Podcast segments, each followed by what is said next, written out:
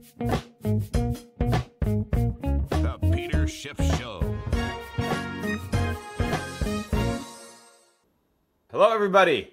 This is another live Peter Schiff Show podcast, except this time I am doing it from my hotel room here in London, England, where it's after 10 o'clock in the evening. But I had one hell of a morning, waking up uh, very early, earlier than I had intended, only to discover that my Twitter account had been hacked. But not just my Twitter account, my cell phone, one of my email accounts was also hacked. I think it was all part of the same scam. I think the intention of the hacker was really to take over the Twitter account because I haven't been able to figure out any other damage that was done. I think it got started around 3:30 in the morning London time uh, when the hacker was able to convince my cell phone provider to switch my SIM from my phone to his phone.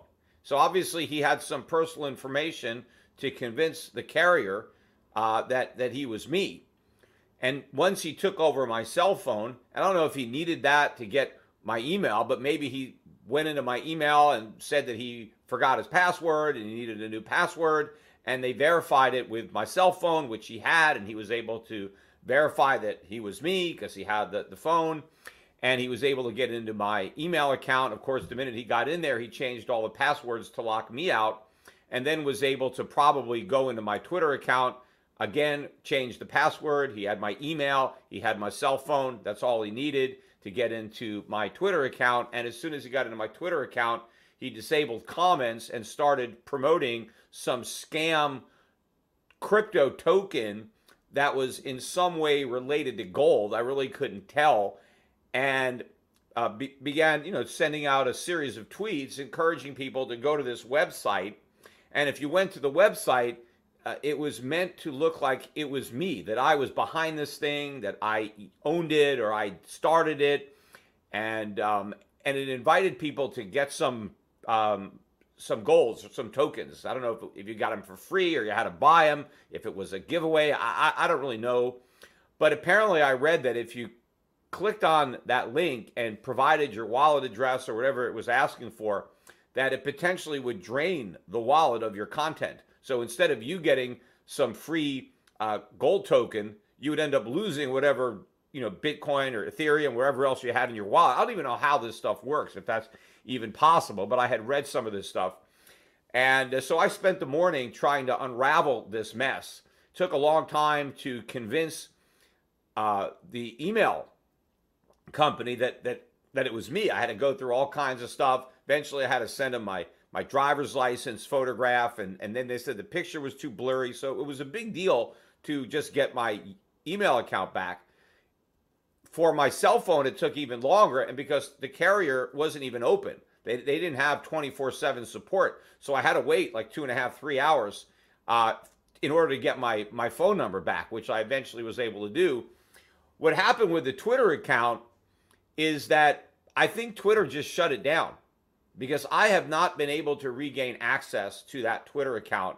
But I don't think the scammer has access either because all of the scam tweets have been removed from the account. In fact, Twitter removed the last two or three days of tweets. So there were plenty of legitimate tweets that were mine that were also removed, but they removed all the scam tweets. So hopefully nobody fell for this. I hope the people that follow me on Twitter are too smart to get suckered in to this scam. Uh, but just you know, so you know for future reference, that's not the type of thing I'm likely to do. I mean, if I do get involved in one of these projects in the future, it's not going to be announced that way with like these types of tweets. Uh, so if you see it again, you know, just you know, I was likely hacked again. Hopefully, it's not going to happen a second time. You know, there are a lot of people who thought when I tweeted out about the art project that that was a hack. It wasn't. That was actually legitimate. Uh, but maybe you know that helped make this look a little bit more legitimate because I had already kind of gone down that path a little bit by doing something related to crypto. Although this is more related to art, I just found an angle to incorporate crypto into the art, but maybe it made it less believable or more believable rather uh, that I would do something like this, and, and hopefully it didn't happen. My son Spencer was one of the first people who noticed it, and he immediately sent me some text messages. But of course, I wouldn't have gotten them because I was asleep because it was 4 a.m. In, in, in, London. And then by the time I woke up, I didn't even have access to, to my phone anymore because once they swap your SIM, you can't use your phone. You can't send and receive texts. You can't make phone calls because you no longer really have a SIM on your um, on, on your account. So, but he when he didn't hear back from me, he was pretty sure that it was a hack, and he tweeted out something, and then a lot of people picked up on that. So hopefully Spencer saved some people because then there was some uh, news out there. I'm really surprised though that there isn't a quicker way uh, to uh, inform Twitter because when I went and I you know went into the Twitter app initially before I even got locked out, which now nobody can get in, but I told them that I thought my account was hacked and I had no access. And they said, okay, it, the process is going to take a few days and then we'll get back to you. I think they need to have a, a quicker way of resolving a situation where an account has been hacked, especially an account with a lot of followers. You know, I've got close to a million followers. And if the hack is trying to scam people out of money, you would think that, you know, there would be some type of prioritization uh, of a hacked account that has a lot of followers uh, to you know not just throw it in some random queue where it's gonna they're gonna get to it in two or three days. I mean they should have kind of prioritized it so that they could have shut it down quicker before more people had an opportunity to lose that money. But by the way, so the the art project that I'm doing, because I know I talked to the the artist about it, he was a little concerned that maybe people would be reluctant when visiting that site. They would think it was also a scam. So it's not. That website is onemarketprice.com. And since I did my last podcast, the site has been updated. You can now register on the site for the auction, uh, which I think is going to happen on the 9th of June. That is the day that I am going to be live in the gallery in Manhattan, along with the artist and the the print or the, the, the oil painting, the original painting. We're going to have the prints there too. In fact, I think we may be signing them uh, live uh, at the event. It's at 295 Madison Avenue in New York. I think it's on the corner of what 49th Street, something like that. So it's a very a good location in the city. In fact, the gallery is open now. You can go by whenever you want. You can look at the painting. You can look at the other paintings that are on display. Uh, all of them, all of which are for sale. But the one in particular that I'm looking interested in is the gold piece, and you can see a picture of that on the uh, on on the website as well. So that is legitimate, and don't worry about it. There's no you know whatever information you put in there is going to be kept confidential. You don't have to worry about a drain or if that's even possible. Uh, so don't confuse that legitimate project with this scam.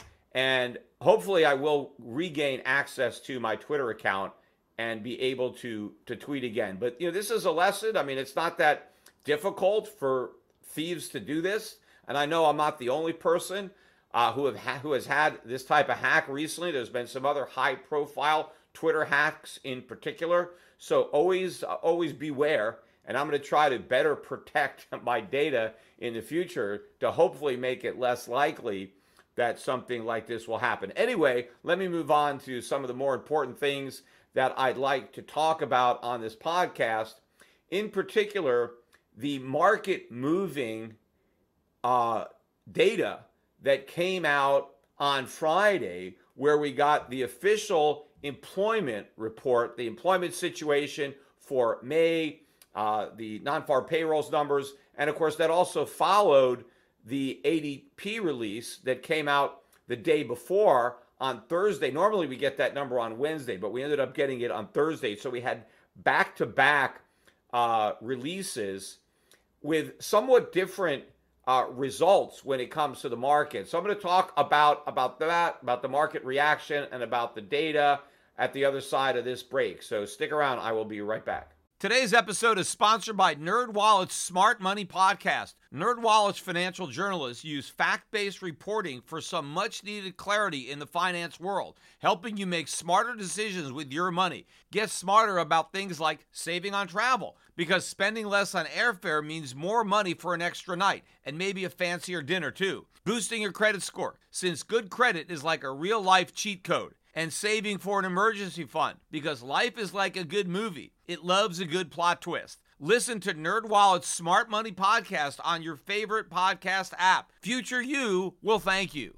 So let me start by talking about the jobs number that came out on Thursday, and that is the official non-farm payroll number from ADP.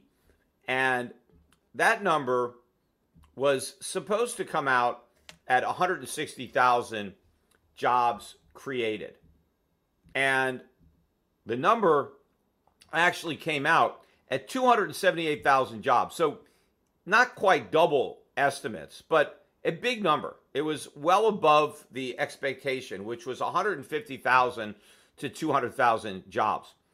And the, the prior month's number was only revised slightly lower from 296,000 to 291,000. So it was a much stronger number that had been expected. And in fact, earlier that morning, we got the Challenger job cuts numbers.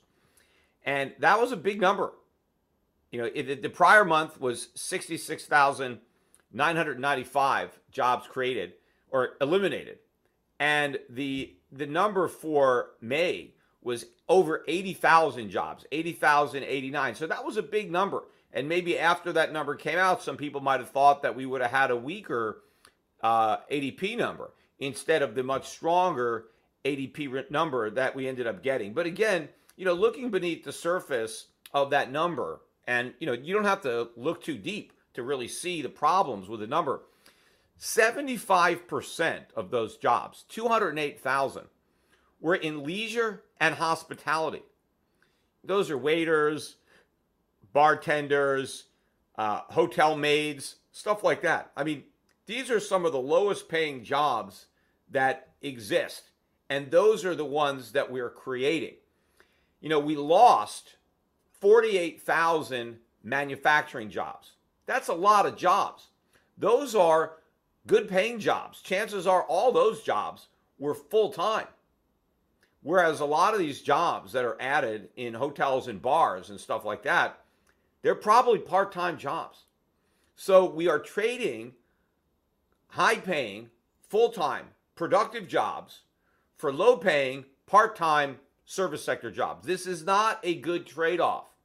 I think the people that got some of these jobs are not happy about having them. I think they'd prefer to have the better job that they lost rather than the two or three crappy jobs that they had to hobble together to try to make up for that loss. You know, also, we lost 35,000 jobs in financial services. You know, those I don't think are as important uh, as the manufacturing jobs, but they are generally high paying. You know, the financial service industry is one of the higher paying service sectors out there. So maybe somebody lost their job working for a bank and now they got two or three jobs tending bar and waiting tables, right? That's good for this number because, you know, you lose one and you get three, so you're plus two, so you get more jobs.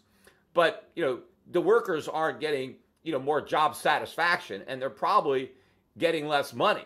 You know, especially if they have to travel between jobs and that, you know, that takes time and they, they can't get paid for that. So I don't think the number was strong. But, you know, the markets don't tend to look at you know, down deep. They just kind of look at the superficial number because that's probably what goes into the algorithms that kick off all the computer trading. And so they saw this stronger than expected number. And of course, initially, gold sold off, the dollar rallied, but then the markets reversed. We had a pretty strong rally in gold, you know, maybe up about 20 bucks, 15, 20 bucks. Uh, the dollar sold off. And I thought, you know, maybe the markets are finally uh, moving past this. You know, we got a stronger number, and you know the market shrugged it off. Gold shrugged it off. Uh, maybe you know the correction is over. Maybe we flushed out all the weak longs, um, and uh, you know now gold's going to move up. And you know, in fact, we got more weak data too. I mean, the employment data didn't appear weak, but a lot of the other data did. Productivity and costs we got for Q1 um, and even though the number was not as bad as they thought, it was still a down number. It was minus 2.1 on the quarter. Productivity going down is not a good news, even if it if it went down uh, somewhat less than they thought. And the reason it was down less was because unit labor costs didn't rise as much. as people thought. They were supposed to go up by 6.3%, and they went up by 4.2. Now, maybe the markets looked at that as somehow good news on inflation because they saw a lower print for labor costs, and they thought that that might be a positive. The PMI numbers we got uh, came out. This was the the May number at 48.4. That was another weak number below 50, and the ISM manufacturing was weak also, even slightly weaker than expected. It was supposed to come out at 47 and it came out at 46.9. Again, anything below 50 indicates contraction, recession, and so we're clearly in that category. Uh, the prior month was 4.71, but also we have all these weak economic data that we keep getting. Why do we keep getting these strong jobs numbers, especially the report we got on Friday, yesterday, from the government? Because this was an even bigger upside surprise than the ADP number. But of course, beneath the surface, it probably has even more problems and inconsistencies that call into question the validity of these numbers.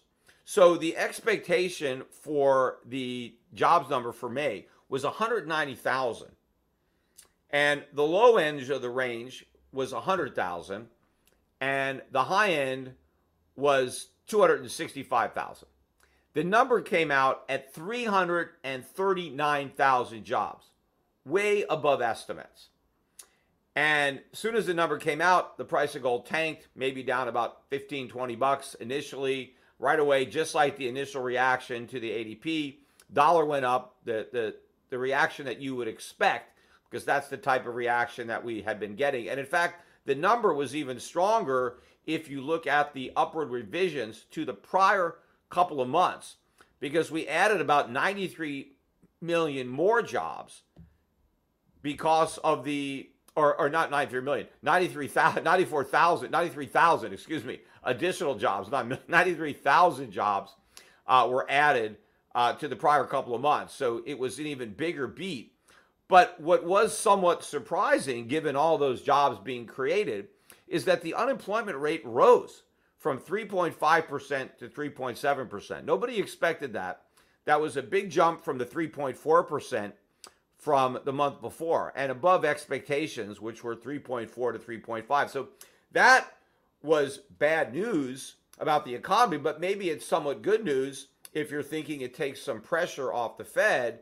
But bond prices fell, yields rose, mainly due to the, the top line, the top number being so strong. In fact, if you look at these jobs numbers that have been coming out, this is not the first time that we've got a, a strong jobs number. In fact, out of the last 13 jobs reports that we've got, that's just over a year, 12 of the 13 have beaten the consensus. That, to me, you know, doesn't make sense that it would be 12 out of 13. You figure that they'd come under a few times. But for it to only miss one time, to me, that raises eyebrows. Why are the numbers as strong as they are? And again, you know, if you look at the numbers, um, the jobs are in uh, the lower paying industries, part time. We lost manufacturing jobs, not as many as uh, ADP claims. According to the government, we only lost 2,000 manufacturing jobs. So I don't know why there's such a big difference there, but it shows you that you know these are not you know actual numbers. There, there's a lot of guesswork that's got to go into this. If the private sector survey says 45,000 jobs lost and the government says 2,000, right? Who knows where the truth is or how accurate the numbers are? But to me, if you look at what's happening in the economy, if you look at the increase in interest rates, that is a huge drag on the economy, on the purchasing power of consumers, on the profits of, of business it doesn't make sense that we would have all these new jobs, right? If this was really this booming labor market, why would it be booming when the economy has all these these headwinds of rising interest rates, uh, inflation, pushing up the cost of doing business? You've got a lot of layoffs. You hear all these layoffs that are being announced in financial services, in tech, and manufacturing. Uh, why are there all these jobs? Again, my explanation seems to make sense in that we're just counting numbers of jobs, not number of workers. And we're, we're overstating how many people are in the labor force because so many people are working multiple jobs. In fact, the labor force participation rate did not go up at all uh, last month. It stayed at 62.6 and average hourly earnings were down slightly from where they were the prior month. They were at 4.4% year over year, and now they're at 4.3%. And hours work, average uh, uh, hours that dropped a bit to 34.3 hours. But again, given what's going on in the economy, it makes no sense that the the labor market is really strong. And what really called the number into question again was the big divergence, and this is not new, between the official numbers and the household survey. Because according to that household survey, there was a loss of jobs in the month of May. Not a gain, I think 310,000 jobs were lost. So the household survey says we lost 310,000 jobs. The government says no, we gained uh, over 300,000 jobs. The mirror image of those surveys. Obviously, one of them is wrong.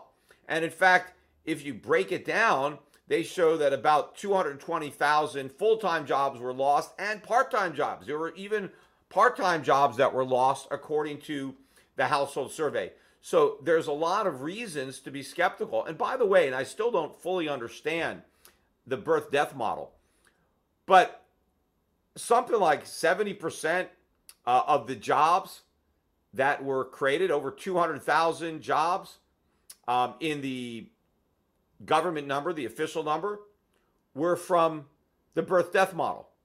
Now, what is that? Well, that is where the government just assumes that a certain number of businesses were created during the month and that those, those brand new businesses must have hired people and they just attribute a certain number.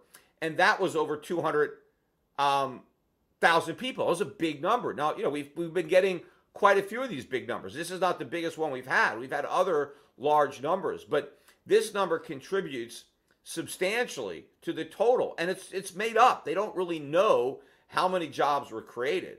Maybe there weren't any. Maybe jobs were actually lost. Maybe the government is assuming that businesses were born, but in fact they actually died. Maybe that's what's happening. It seems to me that it's more likely that people would be going out of business right now than forming businesses. And, and, and, and so I think these numbers are way off.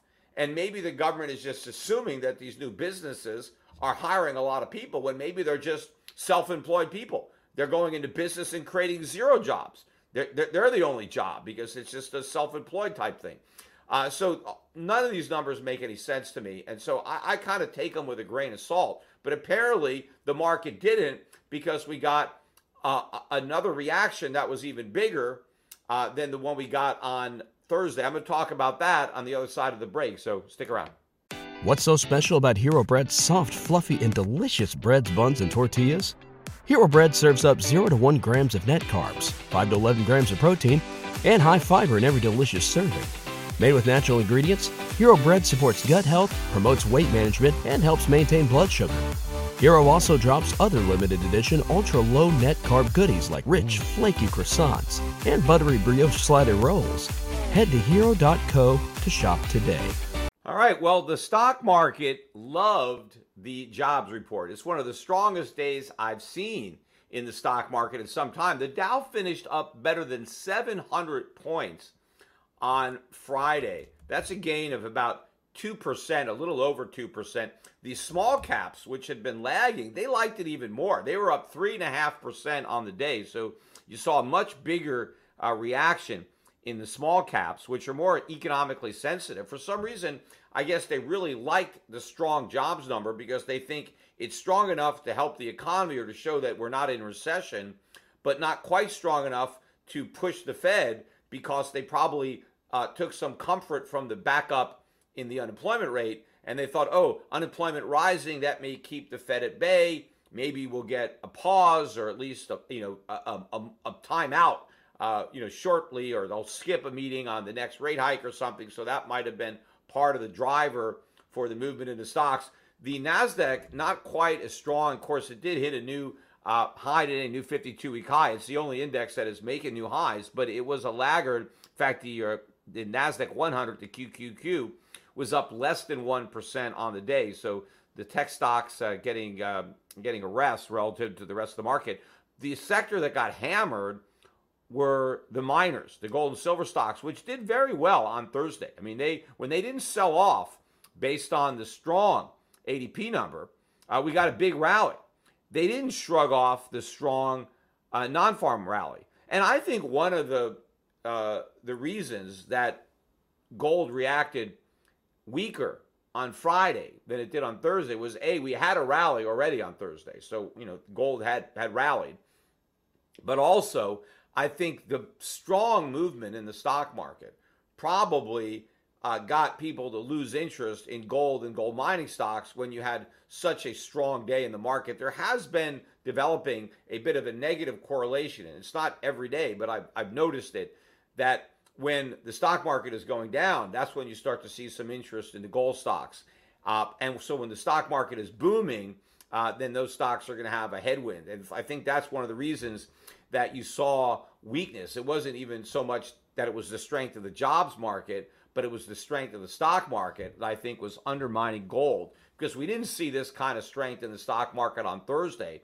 And gold was able to rally in the face of a strong jobs report, but it wasn't able to do that on Friday because it also had the headwind of this booming stock market. So at the end of the day, gold was down about 30 bucks. That was pretty much the low of the day. I mean, gold was down and then it fell all day. It never really recovered. It didn't even try to recover. I didn't see any kind of rally at all following the initial drop uh, after we got that jobs report. In fact, it was just a slow and steady grind lower for the rest of the day.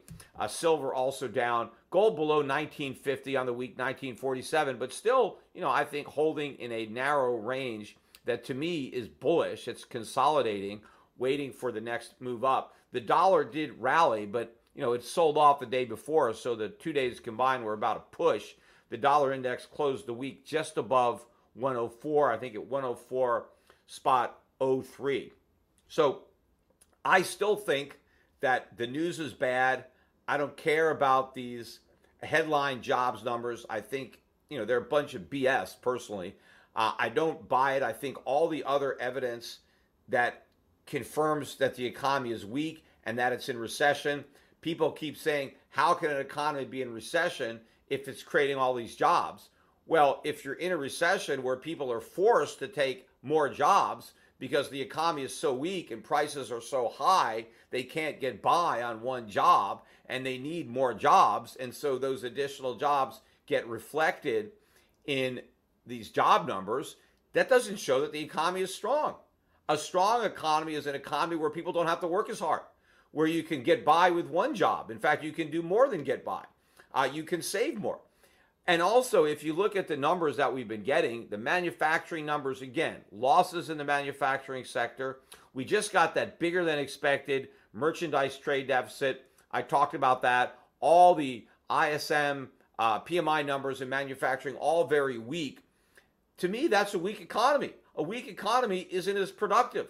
And a weak economy that is producing less and therefore relying more on imports means we're going to have bigger budget deficits. We're going to have more inflation because those deficits are going to have to be monetized, regardless of the position the Fed is taking now.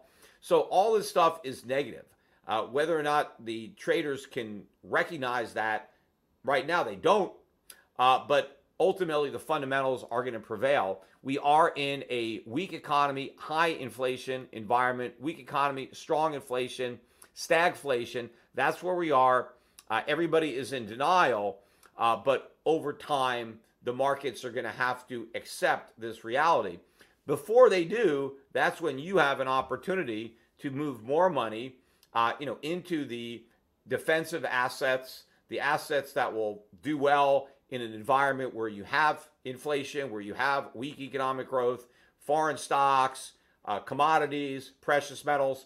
I think the opposite, really, of what you saw today, where you had strength in in, in U.S. stocks and weakness in commodities. Although oil prices uh, had a good day and oil stocks did well, it was just the the precious metals uh, that were sold off. But I think those are the types of investments that will do well when people get their arms around this reality. Now, also, you know, people are still celebrating, I guess, that the debt ceiling crisis is over. You know, since my last podcast, when I talked about it before, I did a podcast on Wednesday, and it was that evening that the House of Representatives was voting to pass the uh, Fiscal Responsibility Act, which raised the debt ceiling, didn't raise the ceiling. It was even less responsible than that. They suspended the ceiling. So the sky's the limit right now for the next couple of years. And they had the nerve to call that fiscal responsibility, even though it was the height of irresponsibility. But when I started doing that podcast, they hadn't voted yet.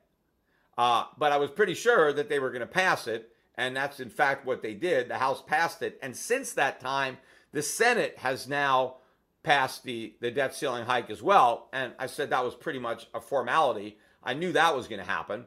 And so now it just needs um, uh, President um, to put his John Hancock on that bill, which I'm sure Biden will do. I don't think he's done it yet. Maybe it'll be a big ceremony uh, on, you know, and he's going to sign that bill. And, uh, and so that's it. And so I think the markets maybe breathed a collective sigh of relief because this contrived crisis uh, was over. But again, it was not a crisis. The debt ceiling was not the crisis. The crisis is the debt.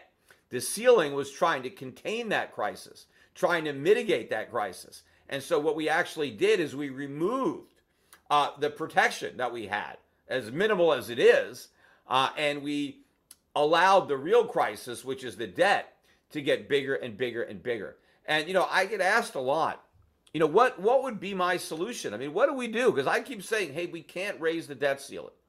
All right, well then what do we do? Well, I've got a solution to this problem. The problem with my solution is that no politician would dare propose it because the crisis that it would create personally for the politicians is the problem. In fact, the real reason that raising the debt ceiling was a crisis, it was a crisis for the politicians because if they didn't raise it, they were going to be forced to face reality. They were going to have to go back to their constituents and tell them the truth that the government is broke and that they can't afford to pay all the commitments that they made to win the votes of the people who elected them. That was the crisis. It was a crisis of having to be honest with your constituents.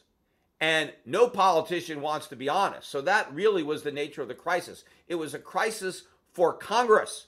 It wasn't a crisis for the people.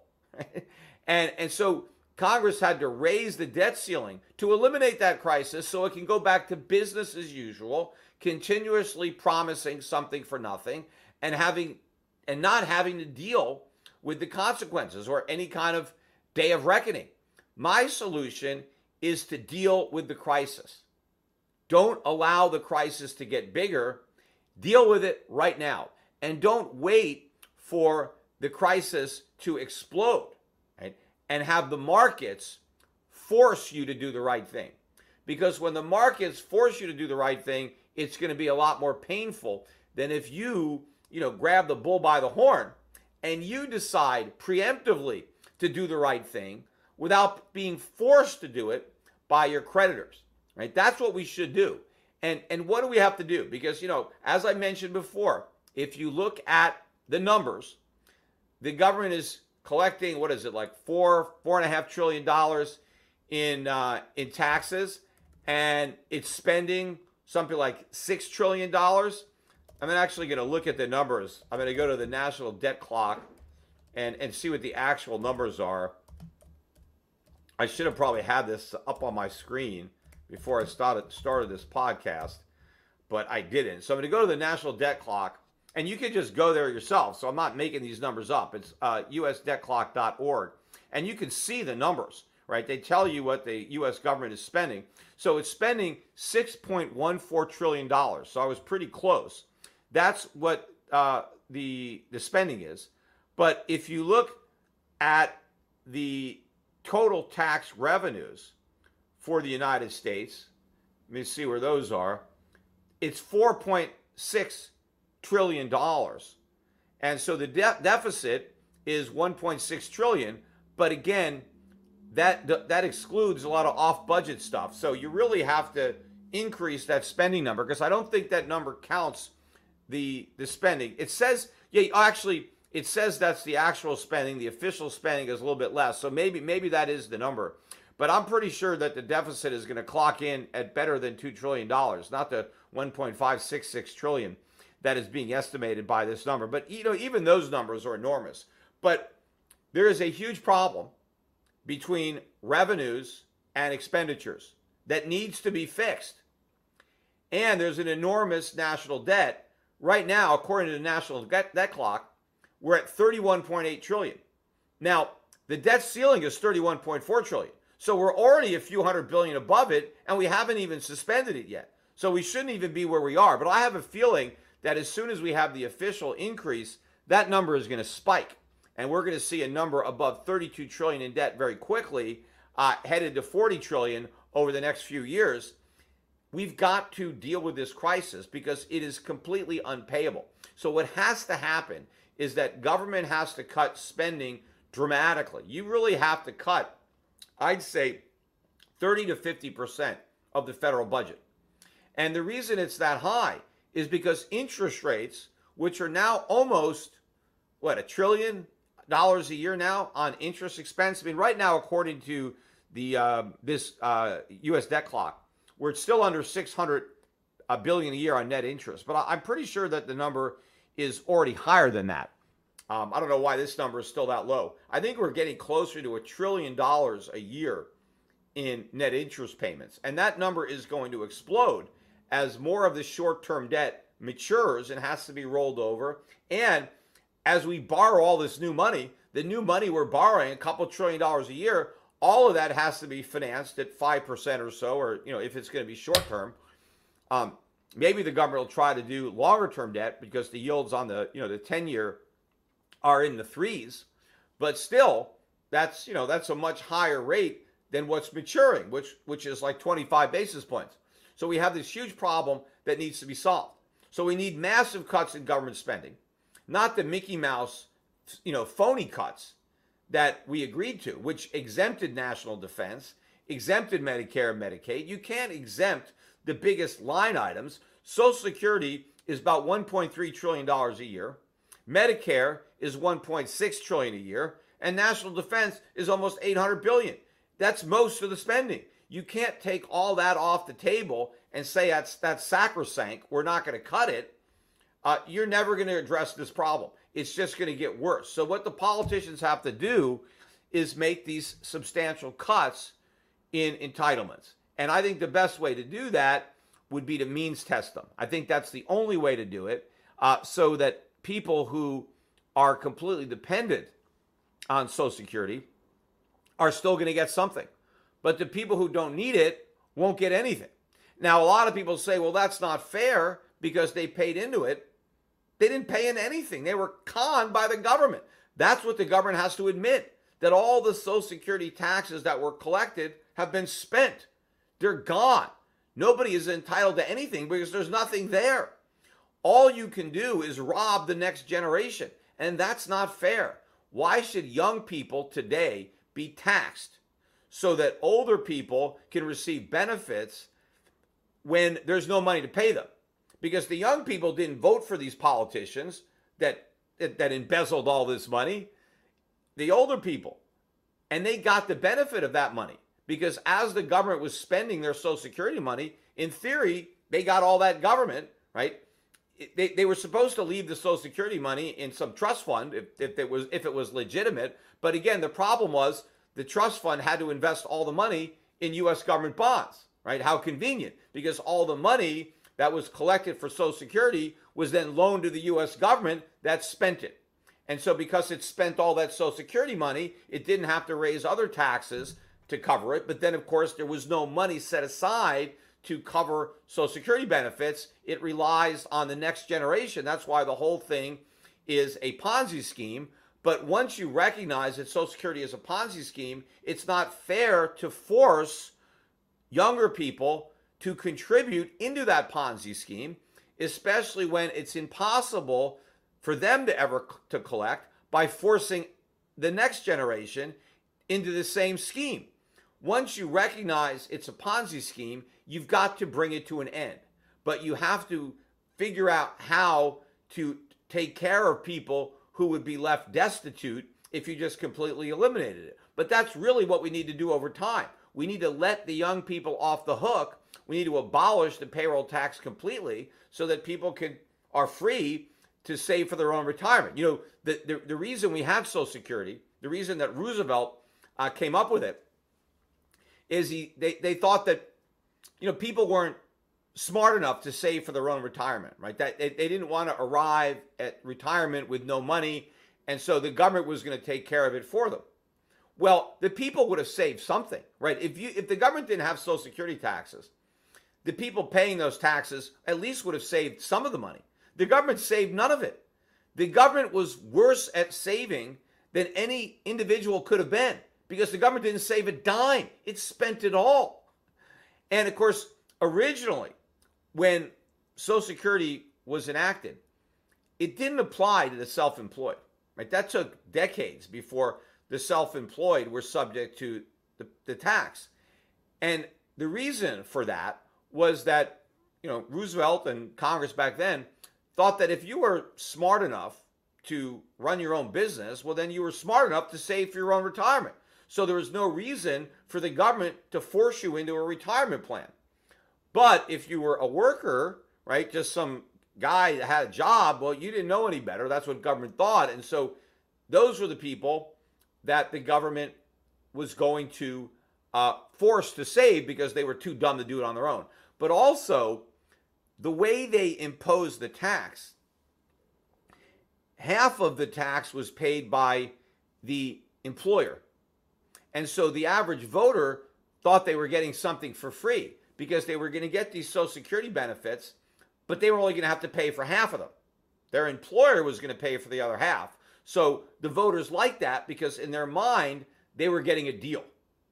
But if they tried to impose the tax on the self employed, well, if you're your own employer, you've got to pay both halves. And so there's no deal there. And so there was no reason to uh, include the self employed because they would not see that as a benefit to them because they would be paying for the whole thing. And so, you know, there was no votes to be won because nothing was being given away. But the employees were duped into thinking that they were getting something extra from government.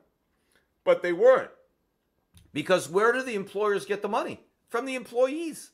You see, if you're an employer and the government imposes a payroll tax, and now you have to pay extra money to the government for everybody you hire, as far as the employer is concerned, that's the same thing as paying money to the worker. Doesn't matter. What the employer is concerned about is the total payroll costs, which would include all taxes and mandated benefits and whatever you have to pay to hire somebody. Those are your labor costs. You just assume pay it all to the worker. But if you have to divert some of it to the government, well, then you have to pay the worker less because the worker has to cover all of his costs with his productivity. And so at the end of the day, the employer doesn't pay half of the payroll tax. The employee pays 100% of the payroll tax. He just has some of the payroll tax deducted before he even sees it because the employer just sends that money to the government instead of sending it to him or her. And then, of course, there is the official deduction. So the whole thing was a scam to begin with. You never got something for nothing. And the reason they eventually, you know, roped in the self-employed was by, you know, Social Security was broke. They were running out of money. And so they needed another source of tax revenue. And so they eventually included self-employed people who then, of course, have to pay officially both halves of that Social Security payroll tax, which is now combined with Medicare about 15%. But we really have to get rid of that. But we need to kind of take Social Security and means test it. And people think, well, that would make it into welfare. But in reality, that's what it is because the money to pay Social Security benefits really comes from the same source as the money that pays welfare benefits from current taxpayers. The idea that there's some fund is a bunch of lies because even if there are government bonds in the Social Security Trust Fund, in order to turn those government bonds into cash that can be sent to Social Security recipients, the trust funds have to sell those bonds to the public or to the Fed that prints money. But that would be the same thing that they would have to do if they had no trust funds. The trust funds are an illusion. They're a trust funded name only. There's nothing there to trust, there's nothing funded. So it is a gigantic welfare system. And so we need to treat it like a welfare system and stop pretending, right, that the people who are getting these benefits are entitled to them because they pay taxes. It's an income tax. That's really what you paid. The Social Security tax was an income tax. So you just paid that income tax in addition to your regular income tax, but you're no more entitled to your Social Security benefits back than your tax, your income tax benefits, or you know any other taxes that you might have paid that the government spent. But you know, there are a lot of people. Obviously, Warren Buffett doesn't need Social Security taxes, and of course, there are a lot of people a lot less wealthy than Warren Buffett that could get by without their Social Security. I think the the means test, you know, should be a function of uh, assets too, not just um, income. I don't think that um, poorer people should subsidize the inheritance of, of wealthier people, right? Because there are a lot of people who die, right, with plenty of money plenty of assets and then they leave them to their kids, well, maybe if they didn't have all the Social Security, they wouldn't die with quite as large an estate. And so the children of the rich wouldn't inherit as much. You know, you have a lot of people that want to have an, an estate tax. I want to eliminate the estate tax. I want zero estate tax.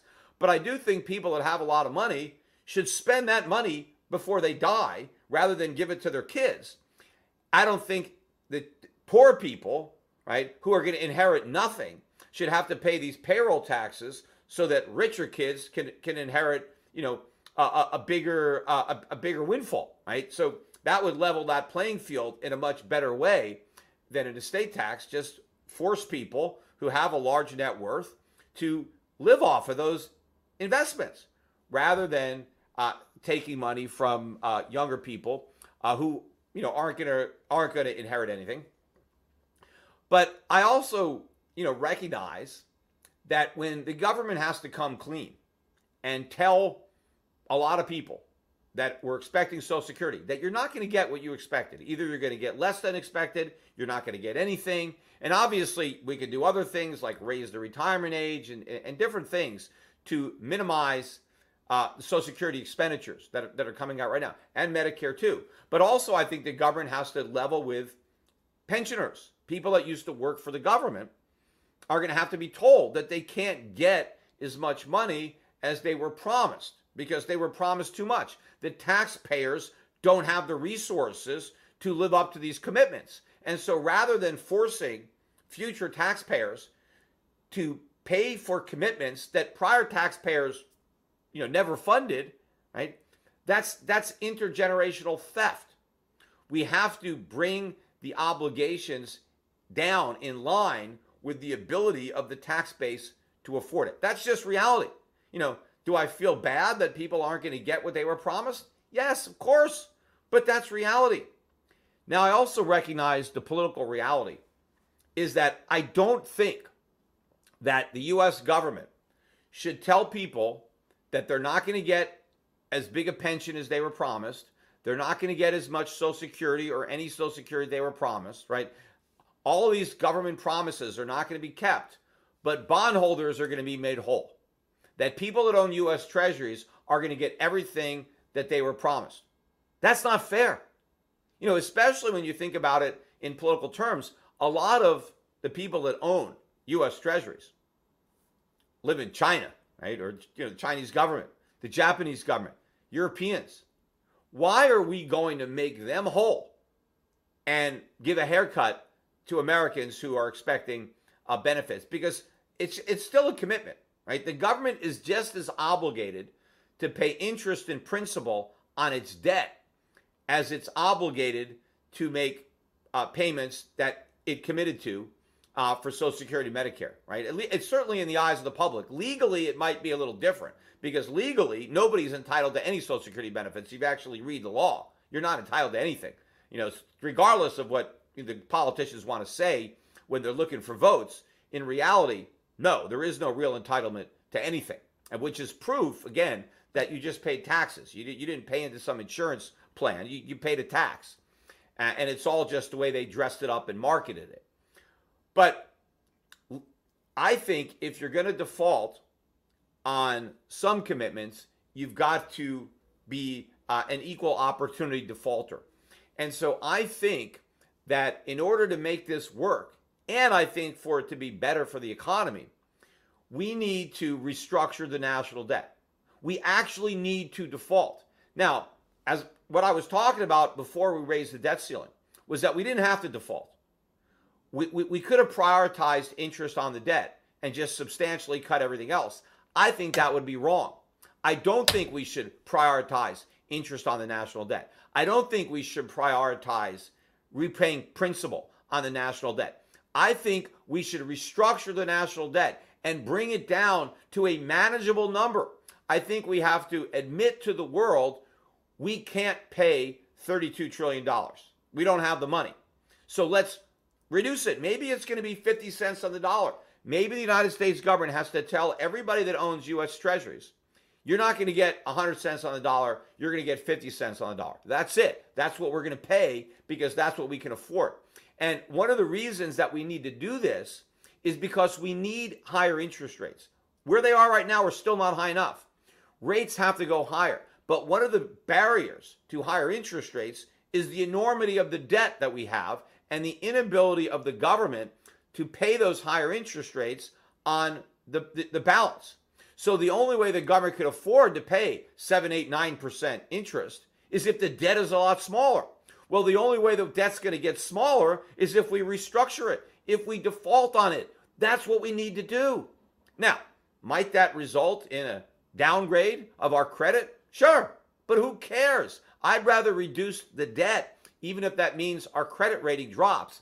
But in reality, if we repudiated half our debt and at the same time cut Social Security, cut Medicare, cut the military, and balance the budget, right? So we don't even have to borrow any more money. We balance the budget. Who cares what our credit rating is because we're not issuing any more debt? Doesn't matter right? Our credit rating is only important if we have to borrow money. I don't want the US government to borrow money. There's no reason. Anything that's worth doing is worth paying for. The government can levy taxes. If the government wants to do something, then let the voters know how much it's going to cost. And if the voters don't want to pay for it, then don't do it. It's as simple as that. The reason the voters are willing to accept so much government spending is because they don't have to pay for it. They think they're getting something for free. If every time Congress had to propose a new program, they had to come up with a means of paying for it, and they had to present at the same time here is this new program, here's what it's going to cost, and these are the taxes that are going to go up to make it possible, most of this stuff wouldn't pass. Most Americans don't want the government if, if they have to get a bill. They only want the government if they think somebody else is going to get the bill or nobody is going to get the bill.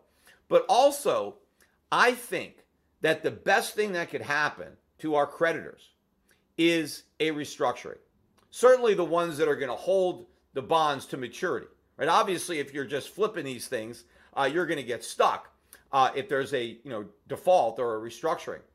But if you own a U.S. Treasury right now, let's say a 30-year Treasury, and the government does what I think we need to do, which is an honest restructuring we cut spending across the board, entitlements, you know, the principal on the debt. We balance our budget, right? We do all those things. We're not going to have any more inflation, right? In fact, the dollar might gain value. Remember, the natural tendency for a productive free market economy, and we would be far more productive if we eliminated all this government and eliminated all this debt and of course, we can also eliminate a lot of rules and regulations that bring in no revenue to the government, but deprive the country of a lot of productivity. If we make all the free market reforms that I would like to see enacted, we're going to see prices declining. The value of money is going to go up. So even if you get paid 50 cents on the dollar, those dollars could be worth a lot more than 50 cents. Maybe they're worth 60 cents or 70 cents because prices have gone down and the purchasing power of your money has gone up. Alternatively, if we don't do what I'm saying, if we continue to live in denial, if the government continues to pretend that nobody has to take a haircut everyone's going to get a crew cut. People are going to get, you know, shaved. People are going to get, you know, mohawked uh, by inflation. That's what's going to happen. Since we can't pay the debt, if we don't have the integrity to honestly default and restructure, we're going to do it dishonestly. We're going to repudiate these obligations through inflation. And I believe everybody, including the bondholders, will take a bigger loss due to inflation than the one I would impose due to a restructuring. Because even if our creditors collect 100 cents on the dollar, the dollar might only be worth 10 cents. there could be a 90% loss in purchasing power if we don't restructure. Whereas my 50% reduction will result in far less significant real losses. The only difference is the losses happen now, people have to recognize it now, and the politicians have to be held responsible for it now. That's why it's never going to happen because no politician wants to be held responsible for anything. Nobody wants to create a crisis that they can postpone till after the next election because they may not win. They may not be in office. And if there are in office, well, then all they care about is staying in office for another term. And so this is not going to happen, right? All we are going to do is print money. The debt ceiling will be no limit uh, on the debt that we accumulate, and we're going to have a real crisis, right? The crisis is the debt, and it's not going to be us not willing to borrow. Because again, as I've said, we will borrow any money that the lenders are dumb enough to loan us. The crisis is going to come when those dumb lenders wise up and they don't want to lend us any more money. And the only lender is the Fed, and that's runaway inflation. And that's when the real value, value of U.S. Treasuries collapses because the dollars that they're denominated in are going to crash. Anyway, that's it for today. My next podcast, I should be uh, back in the U.S. If not, maybe I'm going to slip one more in uh, from the UK before I return. And hopefully, I will have regained access to my Twitter account by then. Bye for now.